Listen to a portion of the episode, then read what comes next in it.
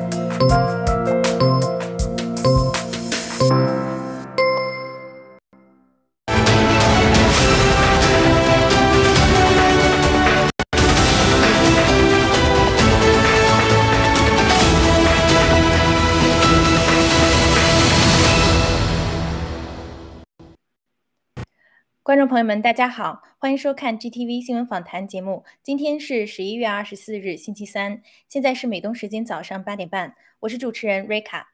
让我们先来了解洗币交易的相关信息。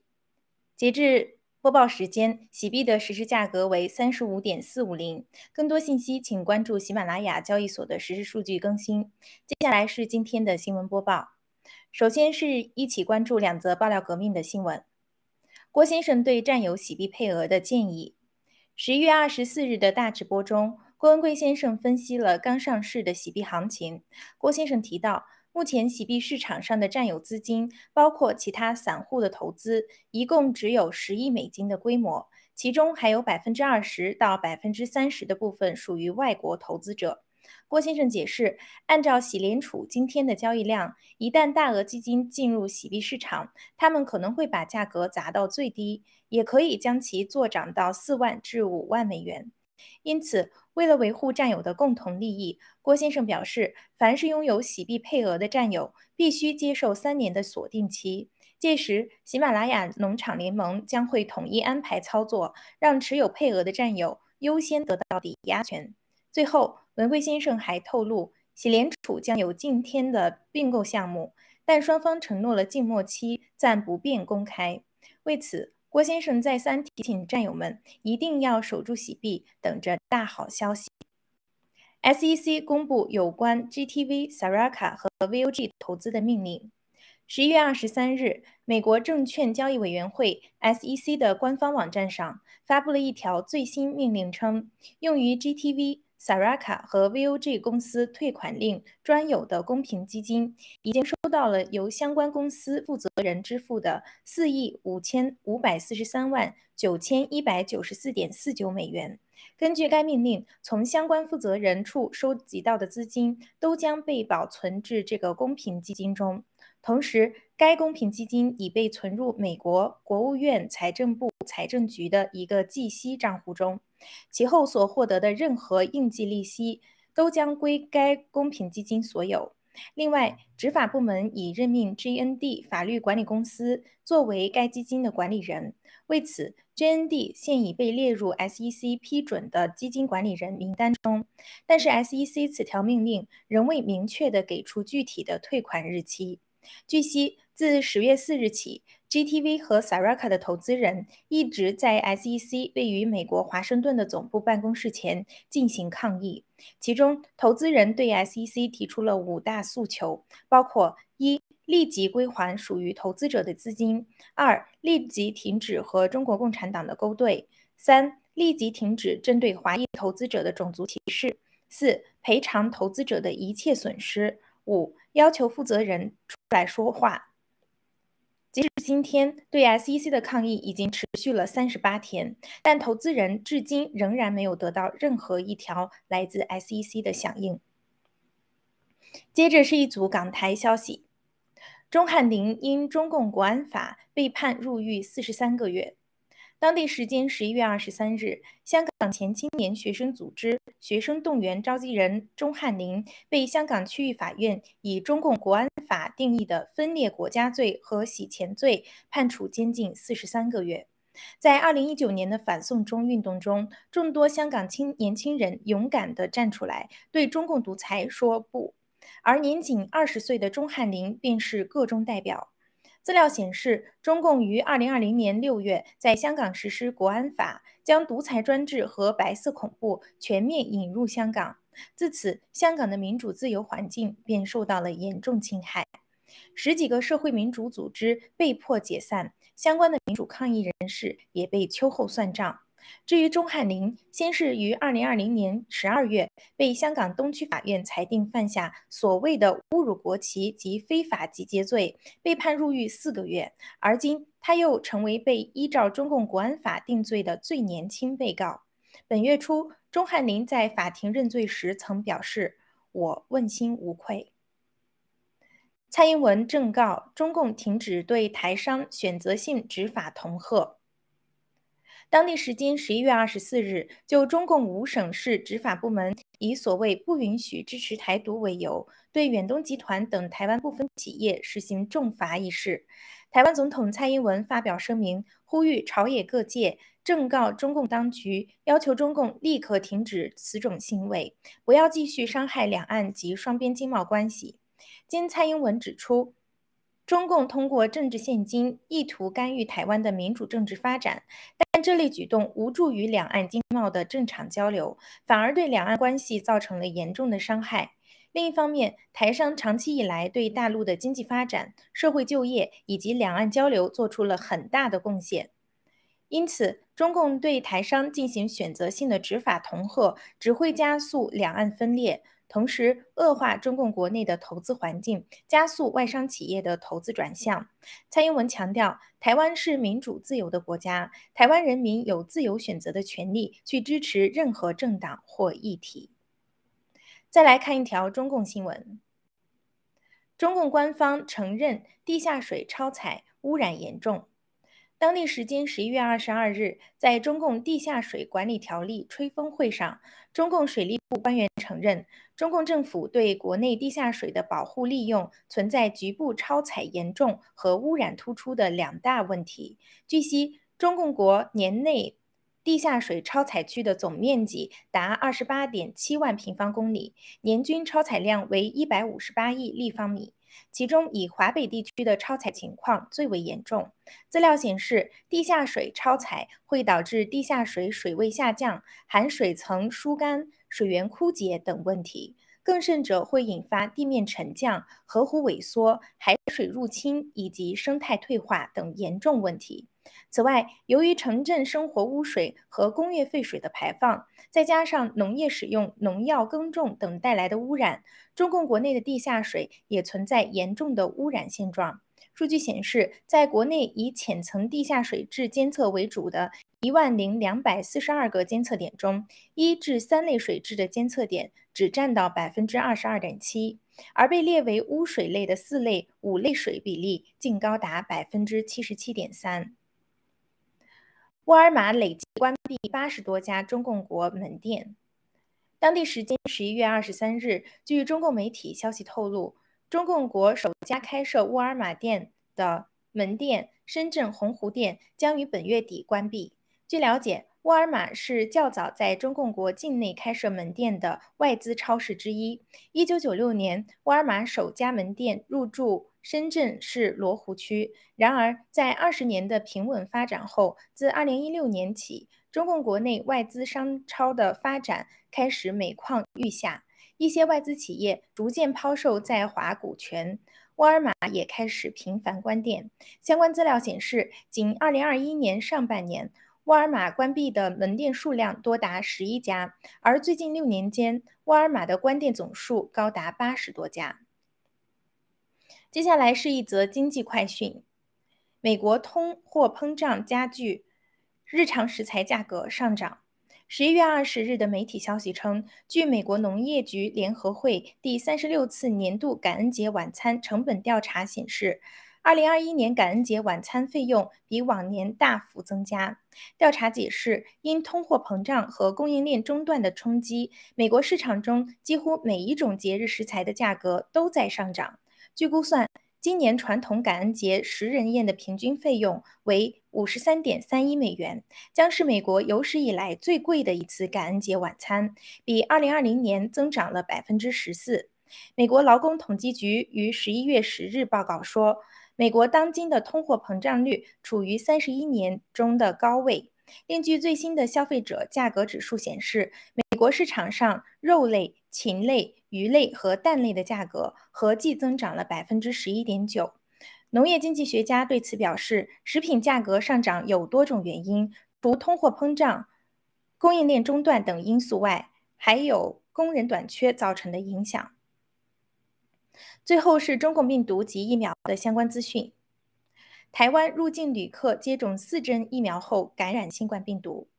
当地时间十一月二十四日，据台湾中央流行疫情指挥中心公布的消息称，台湾当日记录的五例新冠病毒感染者均为境外进入者的突破性感染。这当中，一名感染新冠病毒的入境旅客已经完成了四针新冠疫苗的接种，包括两针阿斯利康疫苗和两针辉瑞疫苗，但其入境时的新冠病毒检测结果仍呈阳性。相关数据显示，台湾目前共有一万六千五百四十四例确诊的新冠病毒患者，其中已有八百四十八例患者死亡。相较而言，早在本月初，台湾因接种新冠疫苗导致的死亡案例数字已经破千，达到一千零六例，远远超过因感染新冠病毒而亡的人。韩国单日新增新冠确诊数与重症数同创新高。当地时间十一月二十四日，韩国中央防疫本部公布，截至当天凌晨零时，韩国境内单日新增新冠病毒感染确诊病例达四千零八十七例，这是韩国首次单日确诊病例数突破四千例。另据数据显示，韩国单日新增的重症新冠病毒感染患者为五百八十六人，也创下了韩国自新冠疫情以来的历史新高。资料显示，截止当地时间十一月二十二日，韩国完成两剂完整新冠疫苗接种的民众比率已经达到百分之七十八点四，而至少接种了一剂新冠疫苗的民众比率是百分之八十一点七。另有百分之三点八的韩国民众已经接种了第三剂新冠疫苗。鉴于韩国境内新冠疫苗注射率持续走高。境内新增新冠病毒确诊人数及新冠重症患者数也有随之增高的情况。相关评论表示，突破性感染与重症患者人数比率破新高，让新冠疫苗有效成为了一句名副其实的谎言。法国总理确诊曾接种两剂新冠疫苗。当地时间十一月二十二日，法国总理府公布消息称，总理让·卡斯泰。当晚的新冠病毒核酸检测结果呈阳性，现正处于隔离状态。总理府表示，卡斯泰在得知女儿核酸检测结果呈阳性后，立即接受了核酸检测。但据报道提及，卡斯泰于今年春天已经接种了两剂新冠疫苗。消息还提到，截止目前，百分之七十五的法国民众已完成了新冠疫苗的全程接种。马克龙甚至还呼吁民众尽快接种疫苗加强针。但法国新冠疫情的状况并未得到改善，反而日趋严重。截至当地时间十一月二十二日，法国七天的日均新冠确诊病例数约为一点八五万例，而仅二十二日当天，法国的新增新冠住院患者达三百例，新增新冠死亡人数为九十七例，均达到了近期新冠相关数据的峰值。以上是今天的新闻播报内容。接下来由主持人 Nick 和嘉宾 Henry Longwood 为我们带来今天的新闻看点评论，请不要走开。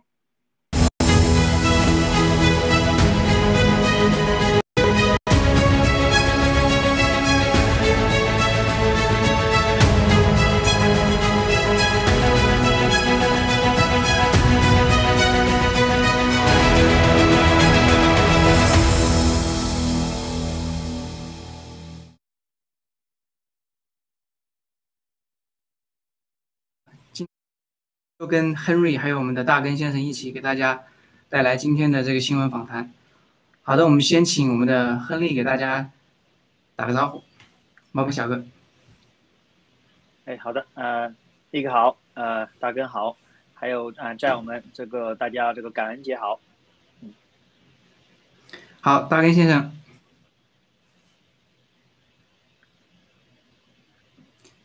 哎，大根先生声音。喂，听得到吗？啊，好了，啊，可以。好的，我说人家叫呃，Nick 好，Henry 好，呃，观众朋友们大家好，人家叫 Henry，不叫亨利，你给别人说成是一个土豪了。然后现在猫本小哥也是慢慢把直播做成一个报平安直播了，他是因为猫本小哥在澳大利亚嘛，然后没事上上镜头挺好的，要不免千万不要消失了。然后我你看我专门学七哥买了一个黑白黑道白道的眼镜啊，谢谢。好的好的。呃，行，那我们现在就直入主题吧。然后今天第一个新闻是，呃，抱歉啊，我这个耳机里面好像有回声，等一下啊，调整一下。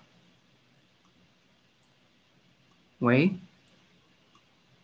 可以的，再试一下。好，那应该没问题了。好，呃，第一条新闻呢是十二个这个中国企业啊被啊美国又列入了这个黑名单。然后呢，可以分享一下，那个导播可以切换一下我的屏幕。呃，把他们列入黑名单呢的理由是什么呢？是这个呃美国。呃，指指出他们对这个美国的国家安全构成威胁。那我们来看一下，呃，哪些企业啊？实际上，它这一共是，呃，就是美国商务部周三的时候，一共是将，嗯，呃，二十七个中国实体和个人啊列入了实体清单，其中涉及到十二间中国企业。呃，主要是因为这些企业呢，呃，在这个某些情况下啊，有助于中共军方的量子计算机。的这个这个开发，实际上就是中共的军民融合项目嘛。中共把所有的这些呃军事行动都隐藏在这个民用的这些企业里面，包括你像呃华为就不用说了，它是一个本身就是一个呃这个这个间谍啊间谍公司啊这个这个情报机构。那你看这里面的涉及的一些企业，包括杭州中科微电子、湖南国科微电子股份、新华三技术。西安航天华讯科技和苏州云星微电子科技，啊，所有的这些企业似乎都不是那么有名的那些大企业啊，但是，呃，就是这种民营企业，他们都在啊多多少少的，或者说有意的，在中共的这样的一个授权下来去帮助中共啊做这样的一个军民融合项目，从而去啊获取美国的一些技术，然后帮助中共的军方去。开发甚至去这个这个这个去去去，呃，开发这样的量子科技啊，呃，这里面明确提到，这里面有三间呃企业啊，涉及涉及到获得或者尝试获得源自美国的项目，以支援军事应用，也就什么意思呢？就是说他们想要去偷啊美国的技术，或者说是尝试去偷美国的技术。嗯，当然了，这里面呃。还还有这个，同时这个有十六个中国和巴基斯坦的实体和个人被指帮助巴基斯坦的核啊活动，就是这个核弹技术啊，呃呃，这个帮助他们有这方面的一些活动啊，也被列入了一个清单。嗯，对，这个就是实际上啊，这个说到这条新闻呢，我是想给大家讲什么呢？就是说，实际上关于这个中国的军民融合项目，美国早在去年的时候就已经有一个非常完善的一个报告，指出就是就他们已经知道啊，中国的军民融合是一个什么样的概念，是一个中共对这个美国的一个超限战。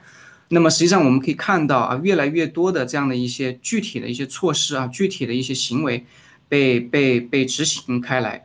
那么，呃，我想结合另外一条新闻给大家一起分享一下，就是，其实我们在去年的时候也也在七个爆料中也提到，就是中共中共国的这些中概股啊，在美国上市这些中概股都会被踢出这个美国的交易所。在这条新闻呢，实际上它是从呃中共的这个角度来去来去，呃，我觉得是从中共的这个角度可以侧面的去反映这样的一个事件的一个进展。什么意思呢？啊，中共国啊最近在这个寻求啊，这个在美国这边有一些活动，防止在寻求防止在美国上市的这些中国公司被美国摘牌，看到没有？这个这里啊，美国主管机关准备准备要求外国公司符合美国审计标准。对，就这这句话，呃，原来我们大家知道，在七哥的爆料中讲过，就所有的中共啊的这些呃国的这些公司，他们在美国上市，他们都没有。经历过跟美国公司同等的这样的一个审核审计标准，对吧？他们很多都是，呃，由于跟美国这边的勾兑，他们就非常啊，就相对来说比较，嗯，这个这个，嗯，没那么严格的一个审计的一个流程就通过了，完了之后就可以在美国上市，然后就可以去，呃，美国的股市里面去圈钱，然后又把这些钱啊拿拉回到中共国，呃，变成他们的一个这个外汇的一个收入。但实际上，呃，过去这一两年啊，由于我们的这些不断的一些啊推进的工作，呃，美国已经确确实实的意识到这个问题的严重性，并且开始有实质性的一些推动吧。啊，这边是从中共国的一个一个角度来啊，这个来来来反馈啊，你看，我们认为中国公司从美国市场摘牌，对中国全球投资者亦或中美关系都是啊不好的。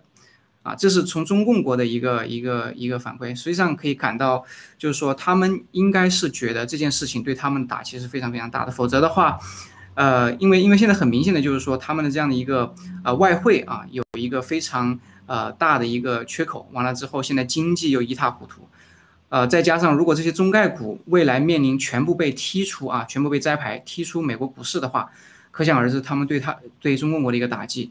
呃，结合刚才那条新闻呢，就美国对这些呃足以构成对美国国家安全构成威胁的这些企业，也开始列入清单啊，列入黑名单，呃，去阻止美国的所有的一些啊企业也好，民间或者说是官方的层面，跟中共国的这些军民融合的项目有任何的这种啊关联啊，任何的这种活动，以切断啊他们中共国试图对美国进行这样的超限战的一个可能性。呃，我所以把这两条结合起来看，想请这个我们的 Henry 啊，我们的猫本小哥给大家分享一下你的看法，好吧？谢谢。哎，好的，呃，谢谢 Nick 啊，就是当看到这个美国对这个二十七家中国十几个个人列入实体清单，对吧？然后呢，觉得他们是隐患，因为这个他们这些企业在美国窃取美国的科技，来呃有助于中国这个啊军方的这个量子计算工作。那说明呢，首先第一个，美国现在是把这个量子计算放在一个重中之重，对吧？呃，因为这种是非常高端、非常的那个呃非常尖端的科技吧，啊，它会影响为了未来整个的就是下一个世纪。那所以说呢，啊，这个是非常的呃。非常的隐呃隐秘的吧？啊你这个中国，你这个啊，通过什么杭州中科微电子啊，什么国科微电子股份这种民营企业过来，然后呢就窃取这个美国的这种啊这种就是军民融合的这种技术嘛，对吧？然后拿到中国去那个帮助军方发展，就是从这一点，就是美国他已经就是意识到啊，你这个偷来偷我们的这个技术，对吧？而且呢，我们在想是不是背后。啊，有这个，有这个叫什么呢？就是因为你想这些企业，美国怎么知道的呢？如果没有情报，美国如果没有收到情报，对吧？他也不会去封。我觉得是这样，肯定是有确凿的这种证据，有呃人给美方提供了这种啊这个就是情报吧。那我们呃可以去想一下是谁给美国提供了这样情报，对吧？而且我在想，七哥在一年多之前就就已经说过了，是吧？这个军民融合，还是通过当时路德社啊，通过很多这种渠道放出这个消息，对吧？呃，我觉得呃，可可以去想象啊，这个东西是从哪里来的。然后呢，刚才咱们立刻又提到中国什么监管机构寻求防止在美上市中国公司啊遭招这个摘牌。其实说白了。你你中国这些公司去美国上市，对吧？你又不把数据、不把一些账目放在美国，你你怎么可能不被美国摘牌呢？我就讲一个在澳大利亚的真人真事啊，就什么呢？呃，澳大利亚，比如说很多中国公司会来澳大利亚上市，上市完之后呢，然后你去买这个股票，对吧？就是买这个中国中企的这个股票在澳大利亚，然后呢，我们有朋友买了，买了之后呢，这个中中国企业啊。他就不把这个账目，不把很多的这种呃技术啊放在澳大利亚，他就在国内。然后澳大利亚监管机构呢，就是他没有办法叫叫呃澳大利亚监管机构叫 ASIC，他没有办法去审计他所有的这些账目，没有办法去审计所有的这种这种技术，最后导致什么呢？最后导致把这个中国企业给摘牌，让他走了。但是呢，像你在澳大利亚，就是这些投资者买了股票的就惨了，一分钱得不到回报，全部打水漂，啊。那这种就是呃很惨淡的这种经历吧，也可以证明啊，就中国这些企业到期的到世界上民主国家任何一个国家，他都不玩这种，啊，就是不跟当地的这种就是呃游戏规则玩，他就反正 不管我去哪个国家，我所有东西都放在中国，就这样，你让我玩呢就玩，不让玩我就摘牌走人，然后呢留下一地鸡毛给这些。老百姓啊，就所以说这个中国的这些呃企业，我就建议大家尽量不要去投啊！你投了，这个真的会后悔一万一万辈子都不拉倒。嗯，好的，你好的，谢谢猫咪小哥。然后我们再来看啊，就是说，呃，针对这些啊，美国的这最近这一系列这个这个这个动作啊，实际上啊，这个我们看一下墙内啊，墙内这个《环球时报》他们这样的一个口径。实际上，从这个角度去看这个问题的时候，我们可以获得更多的一些信息。那这是一篇来自呃《环球时报》的一个评论。那么这里面我就看到有这么几条，他对这个啊最近美国的这一系列的行动啊，包尤其是这个立法，通过立法去阻止像这个中国电信啊、华为这样的企业继续获得这个在美国运营的这样的一个资格，对吧？然后去把那些呃这个涉及到中共军民融合项目的这些民营企业，把它列入到黑名单里面啊，以后去跟他们就有这样的一个呃这个主动脱钩啊，呃这个中共国呢就有这样一条评论，我就觉得这里面他的一个分析就是他看到了未来啊美国的一个呃。这个发展趋势就是针对中共国的这些行为啊，有一个趋势。我觉得他分析的这四点还是非常非常到位的，说明什么？说明他们真的是下功夫了，也说明他们是真的这个害怕啊。就美国按照这样的趋势发展下去的话，对中共国的一个影响，我们来呃先看一下，完了之后请这个我们的嘉宾再来分享好吗？这个。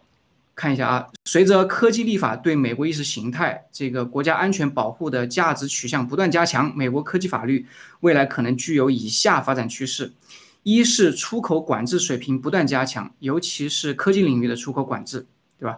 美国不断推进啊这些啊法案条例的一些修订工作，尤其是进一步收紧密码、集成电路、芯片、半导体以及高端制造等这个高技术、高附加值的出口。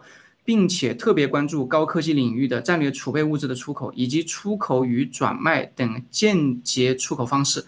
中国获得相关技术资源的环境更加恶劣。你看到没有？第一条，它实际上 落归根结底就是说，他想要获得这些美国的啊，美国的资源和技术的环境更加恶劣。实际上说白了，就是你想再像以前那样去非常轻松的去偷，对吧？去骗。这样的美国的这些高科技技术的话，基本上这个可能性是越来越低。然后第二条，呃，美国这个通过了美国联邦通信委员会和通过美国联邦通信委员会和美国联邦贸易委员会加强对中国相关企业数据的审核，并通过各种非政府组织推动隐私保护、数据保护等议题，限制中国企业的创新模式，以此来限制排挤中国企业。呃，他的这个立场当然是是这样的一个立场，但是我们可以从这条可以看出来，实际上美国的这些动作，确确实实的是打击到啊中共国，因为他们呃的这样的一个这个这个这个创新啊，就是说他们想要通过这些技术、这些数据来发展自己的企业的这种可能性也是越来越低，越来越低。就说明这个美国实际上是掐到了这个他的这个脖子啊，这个。然后第三点是通过国家标准与技术研究院制定各种网络安全标准，以保护美国国家供应链为由，进行全面的网络安全审查，审核中国高科技企业和商业数据集成呃科技成果，并且通过美国龙头企业的主动配合，向中国的企业施压，逼迫中国企业就范。四是进一步加强中国对科研机构的，呃呃，进一步加强对科研机构的监管，强调科研安全，与其他法律联动，对科研人才活动的外国影响力进行管控。行，那我们先说这四条。从这四条的话，呃，基本上可以看到美国实际上它的一个方向，对吧？再可以看到的就是中共国对中共国的一个影响。呃，我看到这里的时候，我其实有一个非常强烈的感受，就是像那个呃，这个《三体》里面的那那个概念，就叫做是锁死你的这个这个物理的基础科学的发展。基本上，美国如果这几点啊，它能做到的话，中共国他自己想要去研发、想要去创新、想要去开发新的技术的可能性，其实是微乎其微的。我们知道，其实中共国过去。呃，所有他们干的事情，没有人愿意沉下心来去真正的去做科研和研发。他们能干的事情就是去偷、去骗，或者说是去用美国的美元，对吧？赚了美国的美元，然后去打击美国，去去去去这个偷美国的技术。那么，呃，关于这几条，我想请我们的大根先生给大家分享一下你的看法，好吗？谢谢。好的，谢谢，谢谢 Nick。嗯，这个新呃这几条新闻我就分享两点啊，一个就是说，呃，刚刚 Nick 提到了军民融合。呃，因为听我们节目的，我相信很多有国内的呃观众，呃，包括国外的啊，就是说军民融合跟你想象的离离你是并不遥远的，大家一一定意识到这个，就是说你就这么来说吧，很多你在 eBay 上，就是亚马逊上买得到的东西，如果你给它，它就是管制的。你像小的芯片，现在很多小的芯片它就是管制的。如果你比方说国内你的朋友，你原来同学给你打电话，你帮我买个这东西寄回去啊。你这东西你就可能会被盯上，因为在美国，你特别在海外，你做什么东西都是有记录的。你如果就是说可能过了三年五年，查着你之前呃某某年你干过这事儿，那你就麻烦了，那你可能这辈子影响都很大。所以说，因为军民融合都是说只是就是说我们在海外叫的这种方式，但是其实在国内是非常紧的，那经常给你没事给你打个电话来过来帮个忙走个账。或者帮我买个东西，帮我清个关，这都是你在相当于在帮他，就是干一些这方面的事情。所以说，大家就是说，呃，国内外的观众啊，特别像有一些留学生啊，或者说，呃，我们对此方面不了解的，一定要敏感啊。你干啥东西不不能说就是说直接答应了，然后对自己造成无法挽回的这种伤害，这种是是很大的。呃，这种事情很大的，嗯，呃，第二点呢，我这几条新闻其实我有个人有不同的看法，我就是我现在对这些新闻都是怎么说呢，有点免疫了，就是没没，就是，呃，就是感觉有点像口炮一样的，因为特别像昨天七哥直播好像说了，他说高盛的高管嘛，都还相信中共，说奥运会来过来过来办奥运会，奥运会弄完了，我给你搞搞点票据，奥运会搞完了那个，然后钱给你。然后高盛的这些高管都还相信，我去，就是说现在都是整个经济方面还在这个层面，就说至于就是当时那个管控，像这些像尼克刚刚说的这个新闻，就是对爆料革命来说，我我个人的感觉跟判断是应该在香港运动的时候，我们想要达到的一个效果，就是说你美国西方主动跟中共来脱钩，就是然然后把这个。呃，中共拦在香港嘛，当时当时七哥说拦在香港，然后相当于拦到香港失败了，这个西方国家都不行动，也不制裁香港，香港法案过了也不动，然后现在整个情况我是感觉就是说，现在已经到了一个物理管控的这个这个层面了，就是说你比方说像中共，他想着我把台湾打下来，把台积电拿在手上，我把这个这个工厂我管这个股份是谁的，我不在乎这个，就是说这个物理层面上我把这个工厂控制了，然后。哎，我就能生产芯片。现在我感觉是，已经就是到这种程度了，而不是说现在还在谈就是出口管制啊，包括说是上什么黑名单呢？因为太好，这个这个漏洞太大了。就是说我随便我在这边新成立一个公司，他不可能在他的黑名单嘛。然后我帮他买东西，买东西然后给他寄回去，管他，然后再从台湾呐，从东南亚转一圈也都搞回去了。尼克这方面应该比较熟啊，这方面你应该是有能力干这事儿的。所以说。这是我对这几条新闻的呃一点个人的看法，谢谢。好，谢谢大根先生啊。行，那我们看呃下一条新闻吧，因为这个今天的内容特别多啊，然后我不可能，我们没办法在这条新闻上花太多的时间。然后我们呃这个把这个第二条关于是这个欧盟呃欧盟，大家知道最近这个国家委会跟这主席跟那个彭帅啊有一个这个。视频通话，但是呢，视频通话之后呢，骂声一片啊，就是说大家都知道看得出来啊，那样的一个环境下，彭帅他到底是不是一个自由的一个情况下，大家是不知道的。但是呢，国家委会主席却帮着这个这个这个，相当于是帮着中共嘛，在在在做澄清，在说话。但是有意的是呢，欧欧盟啊，这个时候有一个发言人出来敦促北京拿出可验证彭帅人身自由的一个证据，有这么一个新闻。那么。呃，我想在这边再多分享一点，就是说关于这个张高丽啊，在网上有查到说张高丽他曾经这个是有呃这个举办或者说主办这个奥运参与这个奥运会的举办的这样的一个一个经验啊，冬奥会好像是，呃完了之后呢，呃我就在想最近这个彭帅这个事情闹出来啊，完了之后直接又针对了张高丽，然后最近七哥直播的时候又讲到，还就昨天吧还是前天就说。你觉得还有北京冬奥会吗？从这个话里面，我的感觉就是说，这个冬奥会，这个北京到底能不能开得成，还真是要画一个巨大的问号。然后这边欧洲呢，又开始啊，在这边去非常公开的去这个这个叫板中共当局，让他们去拿出更多的证据。实际上，呃，如果欧盟这件事情他不去理会，或者说他只是做一个，啊，因为已经有国际奥委会的人出来了嘛，对吧？呃，而且这个事情也闹得这个大家沸沸扬扬的。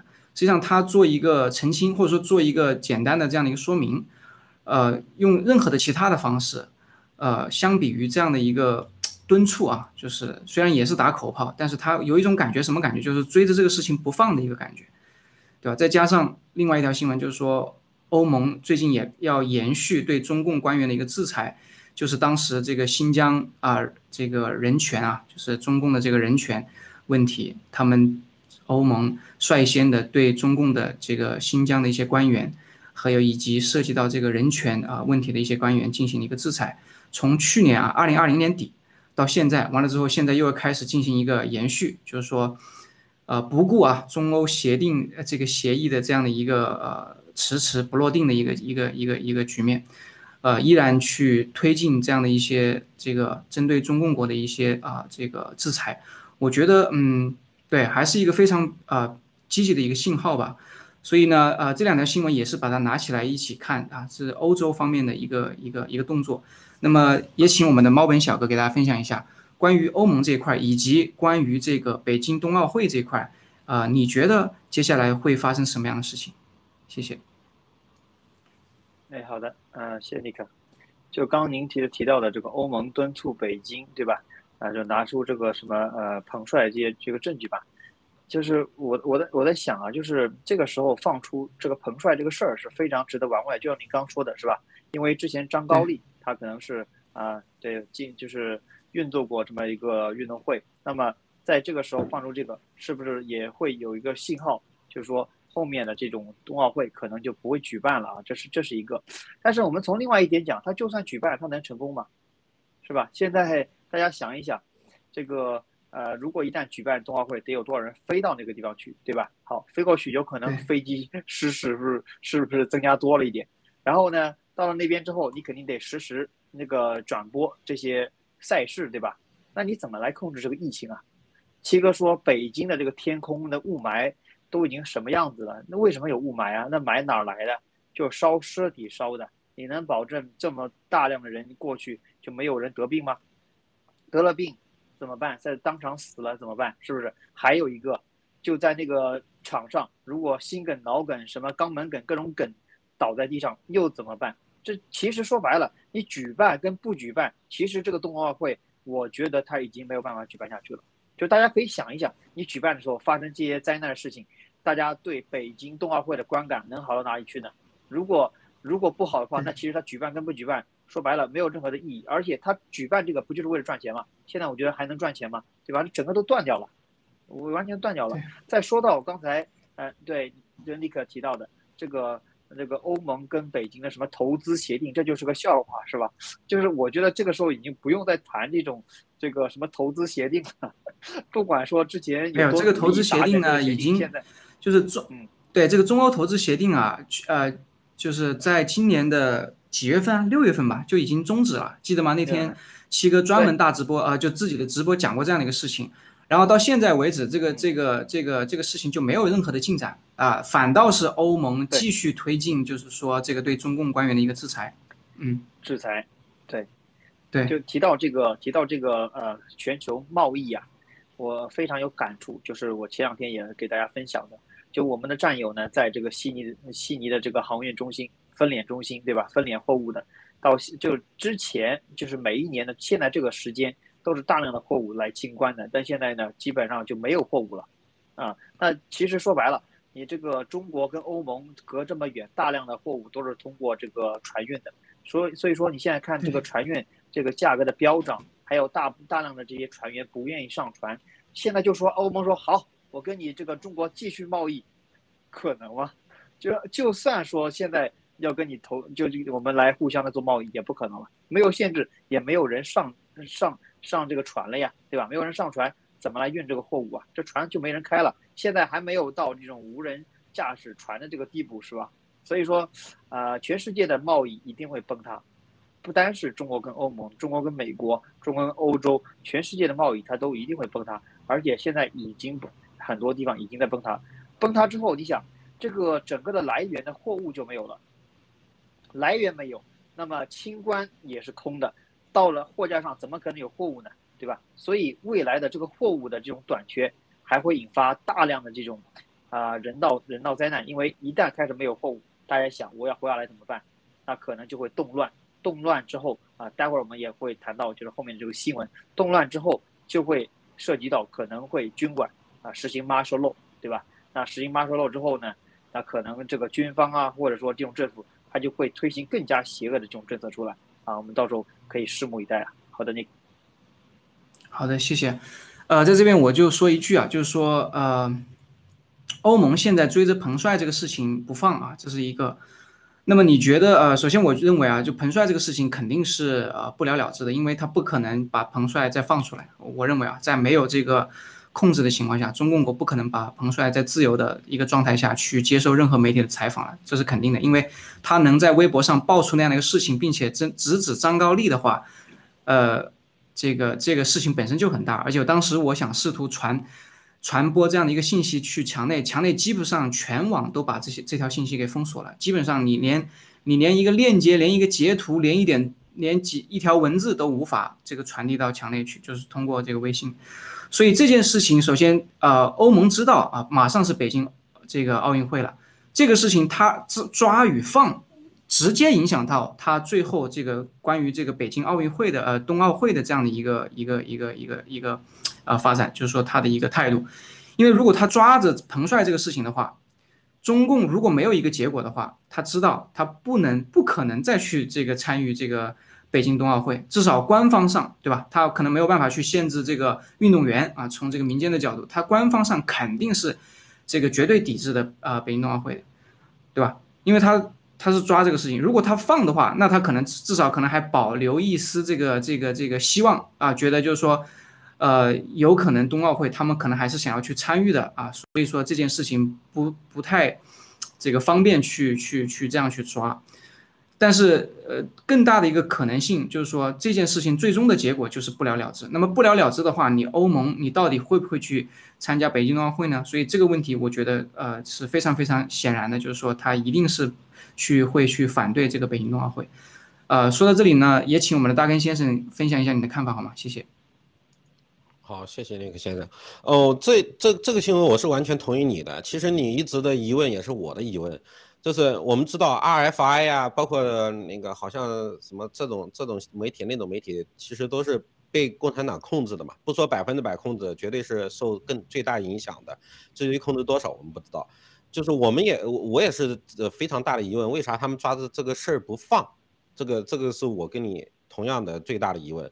然后我们知道，就是听的七哥爆料，就是说所有的行动，就是经济、政治啊，这这样的行动，就是对中共来说，好像就围绕着这个冬奥会。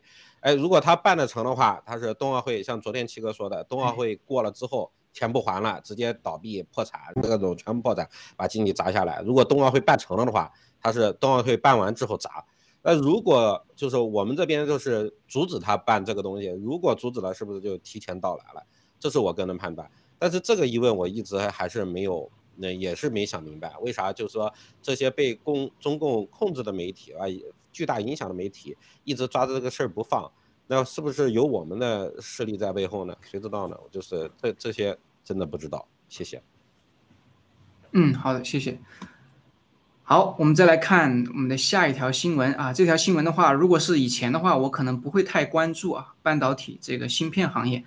但是大家知道，最近这个我们的革新是吧上市，那我相信很多战友可能也都买了。如果你买了的话，到今天这个时候你肯定是赚的，因为它这个价格已经 好像是又又又又又上了新高啊。呃，这是关于这个芯片的芯片的好消息，什么好消息呢？就是说以前我们大家觉得，就是说这个。呃，主要是台积电嘛，然后台积电的话，中共国是不是有可能去去打台湾之后，就把这个台积电的这些厂啊，至少厂啊、设备啊，是吧？这些人是肯定要要要要要得到手了。那么对这个这个芯片的这个掌控权，可能它会有一步有一步的提升。但是我们知道，其实台电呃台积电已经有呃在这个向美国转移它的这样的一个工厂。那么除此以外呢，还有更多的其他的这些芯片公司啊，我们来看一下，包括这个三星啊，包括这个英特尔啊，台湾啊，台湾机电，然后这个还有德州仪器，都在大举的在向美国这个进行投资，建立更大的、更多的这样的一个芯片生产线，主要是呢对这个五 G 啊，五 G 非常重要的，还有自动驾驶汽车，然后还有人工智能的这些高端半导体。呃，由于呃，就是我看到这条消息，我第一个反应就是说，呃，这对于我们这个整个全世界啊，对于所有的这些老百姓，对于我们这个新中国联邦爆料革命来说，绝对是一个好消息。因为你的芯片在美国的话，尤其是你看这三星李在镕，对吧？李在镕，大家我相信大家看过我们节目都知道，或者都记得李在镕先生这个跟咱们爆料革命的这样的一个关系，或者说三星跟我们爆料革命的一个关系。他们在美国建厂意味着什么？第一个，他们的芯片是。啊，受这个安全受保护的。第二个，在美国建厂的芯片，未来是基本上不可能再给中共国用的啊。那么就这两点的话，基本上中共国的这样的一个科技的一个呃发展，基本上已经被锁死了。我可以用《三体》的那个话来讲，那你怎么跟这个世界或者说跟跟新中国联邦去干，对吧？因为我们是这个跟美国的这种关系，跟国际的这种关系，还有包括我们对革新的这七个对革新的这个投资，对吧？呃，行，呃，那这条新闻的话，我们呃简短分简短的分享一下，好不好？请二位啊，简短分享一下，然后我们后面可能还有十多分钟的时十多分钟时间，我们留给后面两条重磅的消息，好吗？谢谢。先请这个猫本小哥吧。哎，好的，呃，谢谢尼克啊，就是刚分享的这张新闻啊，我深有感触。现在这个因为呃疫情的影响，很多人就是没有办法去参与工作了，是吧？就我我要说的是，就算是这个不打仗不打台湾啊，这个芯片半导体芯片的这个价格的飙涨已经是板上钉钉的事情，因为人数的减少，对吧？需求需求还摆在这个地方，对吧？那个苹果现在已经把生产 iPad 的芯片用来生产 iPhone 了啊，这可想而知，就是这个这个需求量还是在往上走的。但是呢，啊，因为生产的原因啊，这个芯片的量在下降，是吧？所以呢，这个嗯。它的价格一定是往高了走的，而且呢，你想，大家想，就是，呃，你的汽车，未来的汽车啊，未来的各种各样的东西，它都需要更多的芯片，是吧？所以说，这个芯片的价格是肯定是不会往下降，一定会涨的。而且刚才尼克分享到，这关于芯片这个事儿啊，就是啊，因为七哥对这个芯片就之前就提前布局了，是吧？那么布局这个东西之后呢，因为我们的革新的这个技术非常的牛，那么未来它肯定是不会跟这个中共国来合作的。那我们想，它不跟中共国合作，会跟什么 Facebook，会跟这种 YouTube 这种邪恶的媒体来合作吗？对不对？我觉得那也不会吧。那如果不会的话，未来的 Facebook 跟什么 YouTube 还有存在的必要吗？它还可能存在吗？因为你所有的这些企业，它最后它都得有这种机房来存放、存储所有的这些数据啊，还有它的这个运作，它都都得靠芯片。如果没有最新最强的算法、最棒的这种芯片来进入到它这个体系里面，你说它能撑多久呢？对吧？所以我们可想而知啊，未来这些企业完全都不会不复存在的。嗯，好的，李克。好的，呃，大概先生，你想分享一下吗？好的，好，谢谢。嗯嗯，这一条新闻就是刚刚尼克说的，我们可以看到七哥都有多牛啊！七哥随便一句话都可以让无数人赚钱，这是一方面。另一方面，建这个基地是只是物理层面上的，我们也通过七哥直播当中说了，他就是现在把台湾上台湾里面很多呃芯片芯片的人才已经在往外弄了。所以说这个是呃着地的地方。另一方面，刚刚就是立哥说的革新，我给大家分享一下，就是说，呃，我们之前看到新闻，就是说苹果在二零二五年会出现，就是出那个生物芯片的汽车。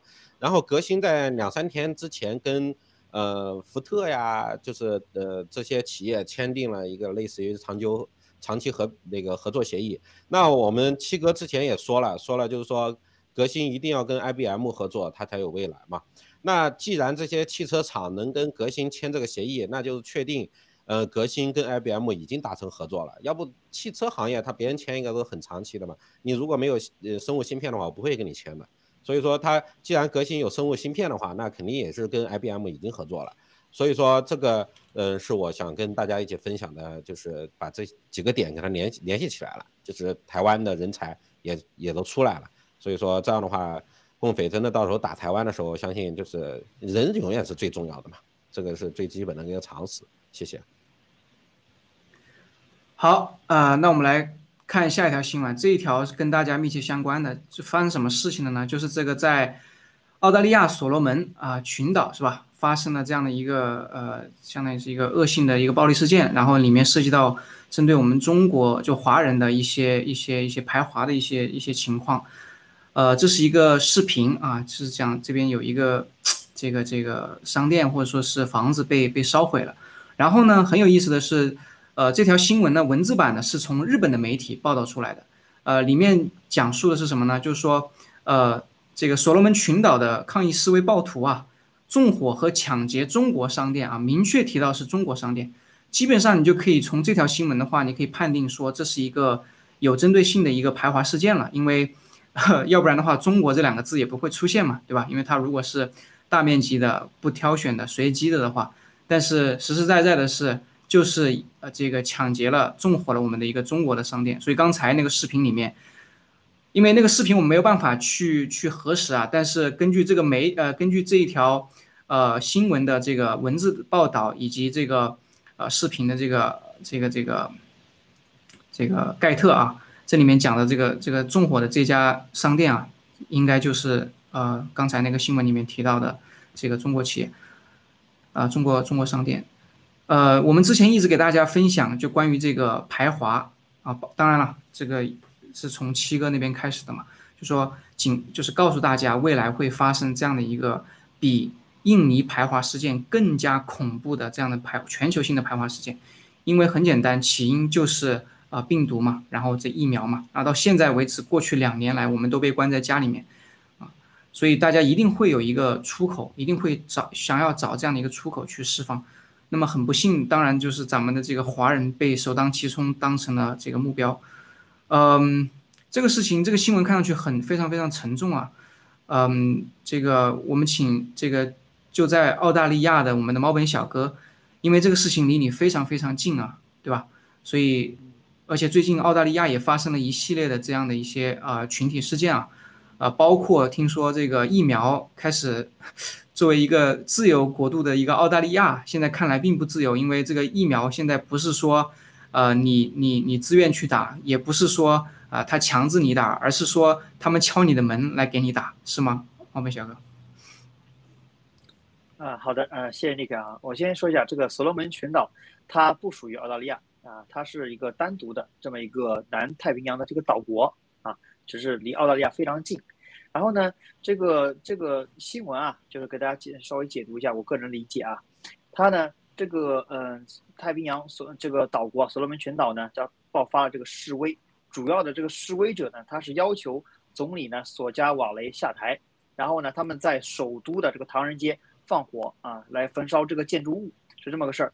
那么这些示威者来自于哪里呢？来自于这个第一大省马来塔，啊，这个他们这些人呢，从马来塔跑到了这个首都去放火啊。为什么？为什么是这么样子呢？因为啊，之前所罗门群岛它是跟台湾来建交的，后来呢，他们抛弃了这个台湾，在二零一九年是抛弃了台湾，然后跟北京建交了。跟北京建交之后，然后呢，这个北京可能当时。肯定是蓝金黄了这个所罗门群岛嘛，是吧？然后呢，就说啊，我们过来帮你介绍这个、这个、那个、那个的。好了，那这个时候，大家其实可想而知啊，中国的这些啊贪官污吏跑到所罗门群岛，他会是一个什么样的嘴脸，对吧？那肯定是让大家非常头疼、非常讨厌的这种嘴脸，对吧？在那边就是那种啊颐指气使的那种感觉。好了，那跑到那边之后，侵犯了当地人这种权益。啊，侵犯当地人这种利益，然后呢，经过这个新冠疫情，又经过这个病病毒，经过这个疫苗的事儿之后，当地人更加的这种惨不忍睹，对吧？生活的更加无着无落的。那这个时候，他们的怨气去哪里去发泄呢？那就跑到华人身上了。所以这就是为什么啊，现在这些人对这个呃这个唐人街这种纵火啊，其实有这么一个内在的原因在这边，就是因为。你这种跟北京的这种建交，不跟台湾建交是吧？然后呢，又中国人跑到那边之后呢，呃，就像就像很多中国人在澳大利亚买买奶粉一样的，对吧？不给当地人喝，他去了所罗门群岛肯定也没做什么好事，所以让当地人非常讨厌，那就只烧这个唐人街。刚才呢，尼克提到，呃，这个澳大利亚现在其实我我觉得这个西方民主国家民什么叫民主？我个人的想法，它就是什么呢？呃。其实所有的民众啊，这个世界上只有两个阶级，一个是统治阶级，一个是被统治阶级。那么西方这个民主呢，就是把就是统治阶级啊，呃，就是那个养猪的；被统治阶级就是那个圈子里面那个猪。那那么就是这些猪呢，是已经被驯化了，而且是没有野性了啊。这就是民主，就是在那边啊，大家去投食。那么你看现在所有人那个抗议啊，都是很和平的在那儿抗议，对吧？没有人就是啊，就是做出很多很激烈的这种言行吧。那但是呢，这就像那个那个猪圈里面杀猪一样的，我拉着一头猪出去杀，是吧？另外猪还在那吃食，是其实是一样的。其实这也是很悲惨的。就你看到大家在这个澳大利亚，你看怎么去抗议，对吧？怎么去那个啊呐喊？但是最后他该该通过还通过。现在某一周啊，之前有一个叫 Kill the Bill，是吧？现在也只是把这个投票延延期，我觉得很大概率它是会通过的，很大概率是通过的。啊，然后呢，再看到刚才立刻有提到门对门门门到门啊的这种服务啊，已经在这个澳大利亚的西澳开始实行了。就是什么呢？就是这个政府啊，怕老百姓这个开车啊或走路太累了，是吧？说没问题，我给你提供门门到门服务，是吧？到你家来啊，点对点东西给你带上，是吧？点对点给你打针，你不想打也不行，是吧？不想打可能。可能啊，有一万种可能嘛，我也不能就是乱讲，是吧？啊，但是反正就是门到门了，你自己看着办，打还是不打？啊，所以说呃，这些东西是非常可怕的。不打会失业是吧？这个新南威尔士州，啊，不打会失业对吗？啊，不打是肯定失业了，但是有没有啊？不打说把你拉到这个集中营啊，对吧？这种这种现在可能性是更大的。啊，当然现在呃。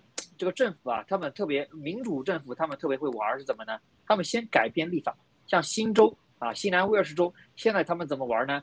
这个政府已经把这个呃打疫苗这事儿放到了这个劳动法里面去，然后呢，再把这个雇佣合同给这个雇员说，你看一下，现在这个你必须要打了，不打的话呢，你就不能雇佣了。那我们有些战友他在这个政府里面工作。嗯，然后呢，他又他是远程办公的，他不需要去那个办公室的，那么呃行不行呢？之前是可以的，但是从明年的一月十五号开始也不行了，因为啊政府有这种要求，然后呢，就算你这个离职或者把你开除或怎么样，你都没有任何赔偿。之前我们的战友还买了那个失业保险，想得到赔偿。现在想一想，这个劳动法都改掉了，这一切就就无从谈起的事儿了。所以这种呃，怎么说呢？我觉得就是呃，民主国家它会流氓的更加的那种，就是穿西装打领带那种 流氓，就这种感觉吧。嗯，所以说他对民众所做的这种呃割韭菜的这种行动，一点都不会比这种啊不发达国家少吧。啊，只是说看上去更加衣冠楚楚，拿那个刀子更加的明晃晃的这种感觉吧。嗯，好的，那个，好的，好的，谢谢啊，大根先生，我相信这这这条新闻啊，这个反华的新闻，你应该是有很多话想跟观众们谈啊，呃，你给大家分享一下哦，谢谢。很多话倒没有，谢谢你看。呃，首先就是还是怎么说呢？七呃七哥人类天花板，就是很多就七哥的直播很多当时看不明白，事后看明白了。就是茂本小哥应该还记得，大家应该都还记得，有有很有一段时间了，之前七哥直播把那个澳大利亚的官员大骂了一顿，说流氓，就是就是他妈的一群流氓跑到那儿建了一个国家，都是逃犯呐啥啥的，大骂了一顿。我们当时可能我相信很多人都还没有听明白。就是现在回看明白了，七哥当时都看到了这这些事要强制疫苗的这些事情的发生，所以说，嗯，排华呀，包括这些东西，呃，就是都是那个疫苗灾难的其中一点。所以说，我们对于我们来说的话，呃，很很现实，就是说我一直，嗯，判断就是端就是观点就是说，紧跟爆料革命。如果现在洗币上市了，就是对我们每一个人来说，现在手上有币的。你如果不经历一一次，就是把这个币看透了，你不在乎什么币多一多一万少十万的，我不在乎这个阶段的时候，你不你不把这个看透的话，是经历不过的。如果你现在盯着这个钱的话，就是，呃，还盯着这个的话，就其实这个疫苗对我们思考很多。你就像就是稍微，如果你爆料革命没有不是很坚定的话，你就打疫苗了，就这么简单。这个币的话，包括后面排华的话一样的，你稍微就是说。不是看得很清楚的话，你不团结在一起的话，你就是比方，因为躲过排华唯一的解决方案就是团结嘛。你一个人，你有你有啥办法呀？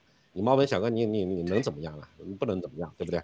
那就是说，唯一解决方法就是团结嘛。你如果没把这个东西看明白的话，那跟疫苗一样的，你稍微怀疑一点，可能就过不了这个坎。这个这个是我的观点。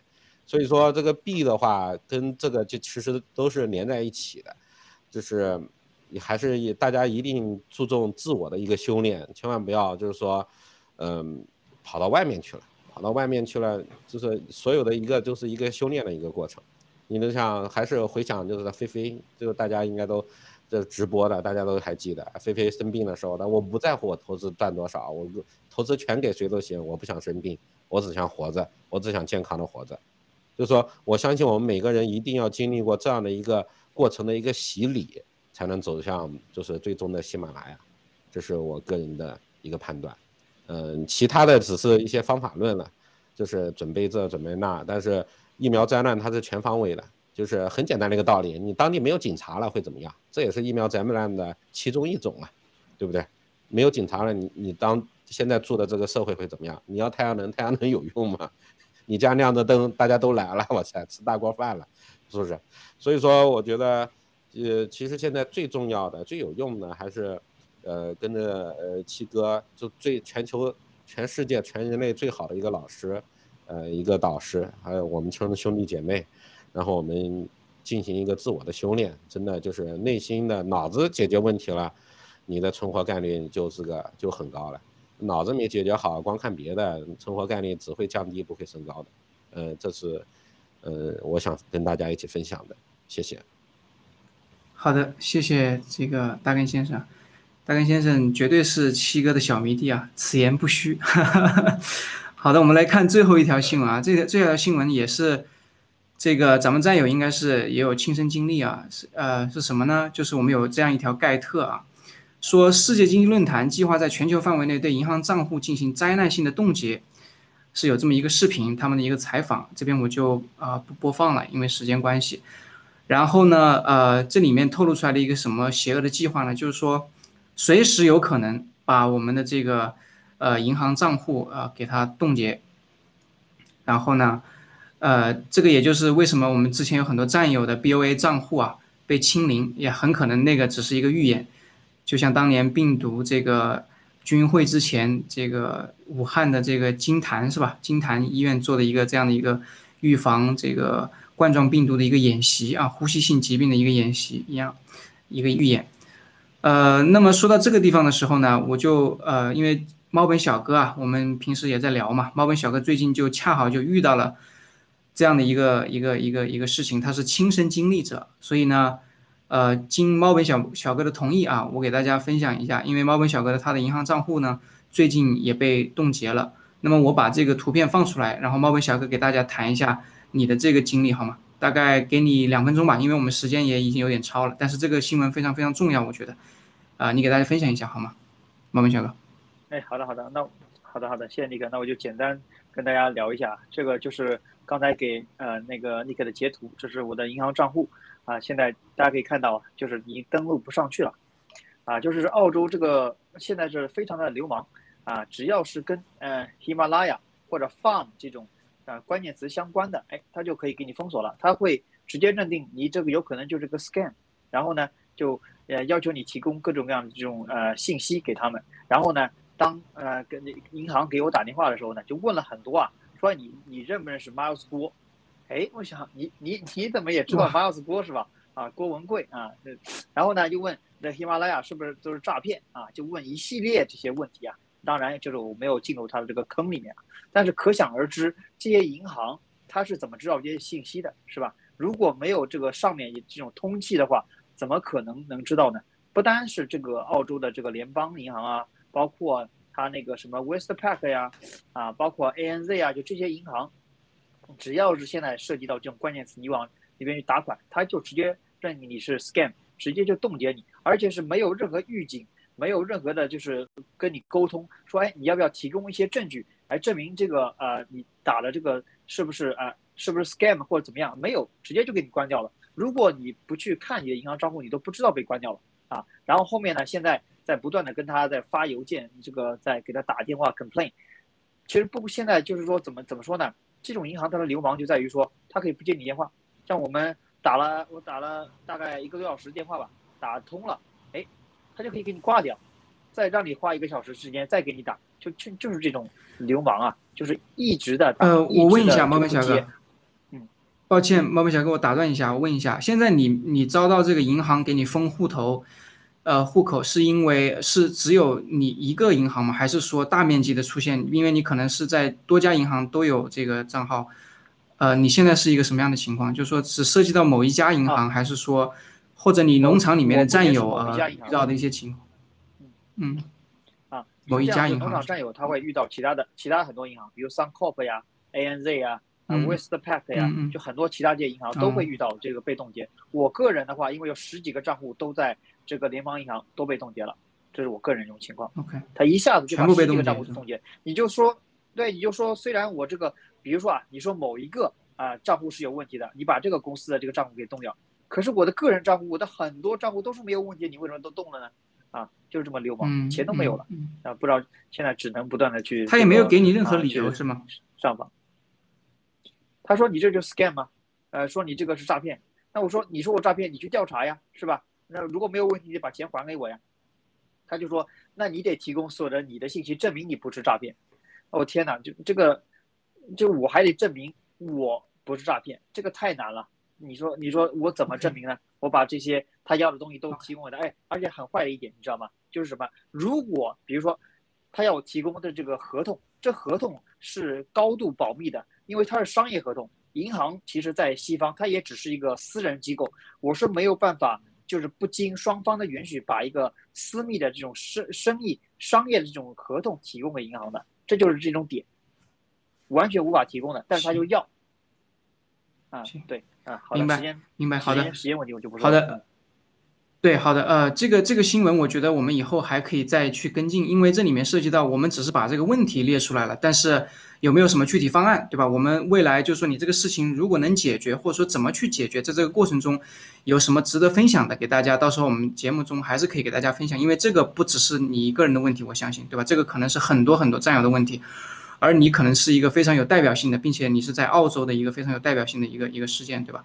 呃，很很奇怪啊，澳洲发生这样的事情，可能也不奇怪，可能也不奇怪。现在全球都是一个一个尿性啊，就是就是非常的让人觉得莫名其妙。那行，今天呃时间也差不多了，应该说是已经超了非常多了。呃，非常感谢两位今天给大家带来的精彩的这样的评论和分享。我们啊，今天节目就到这里，我们下期节目再见，好吗？谢谢，拜拜，再见。拜。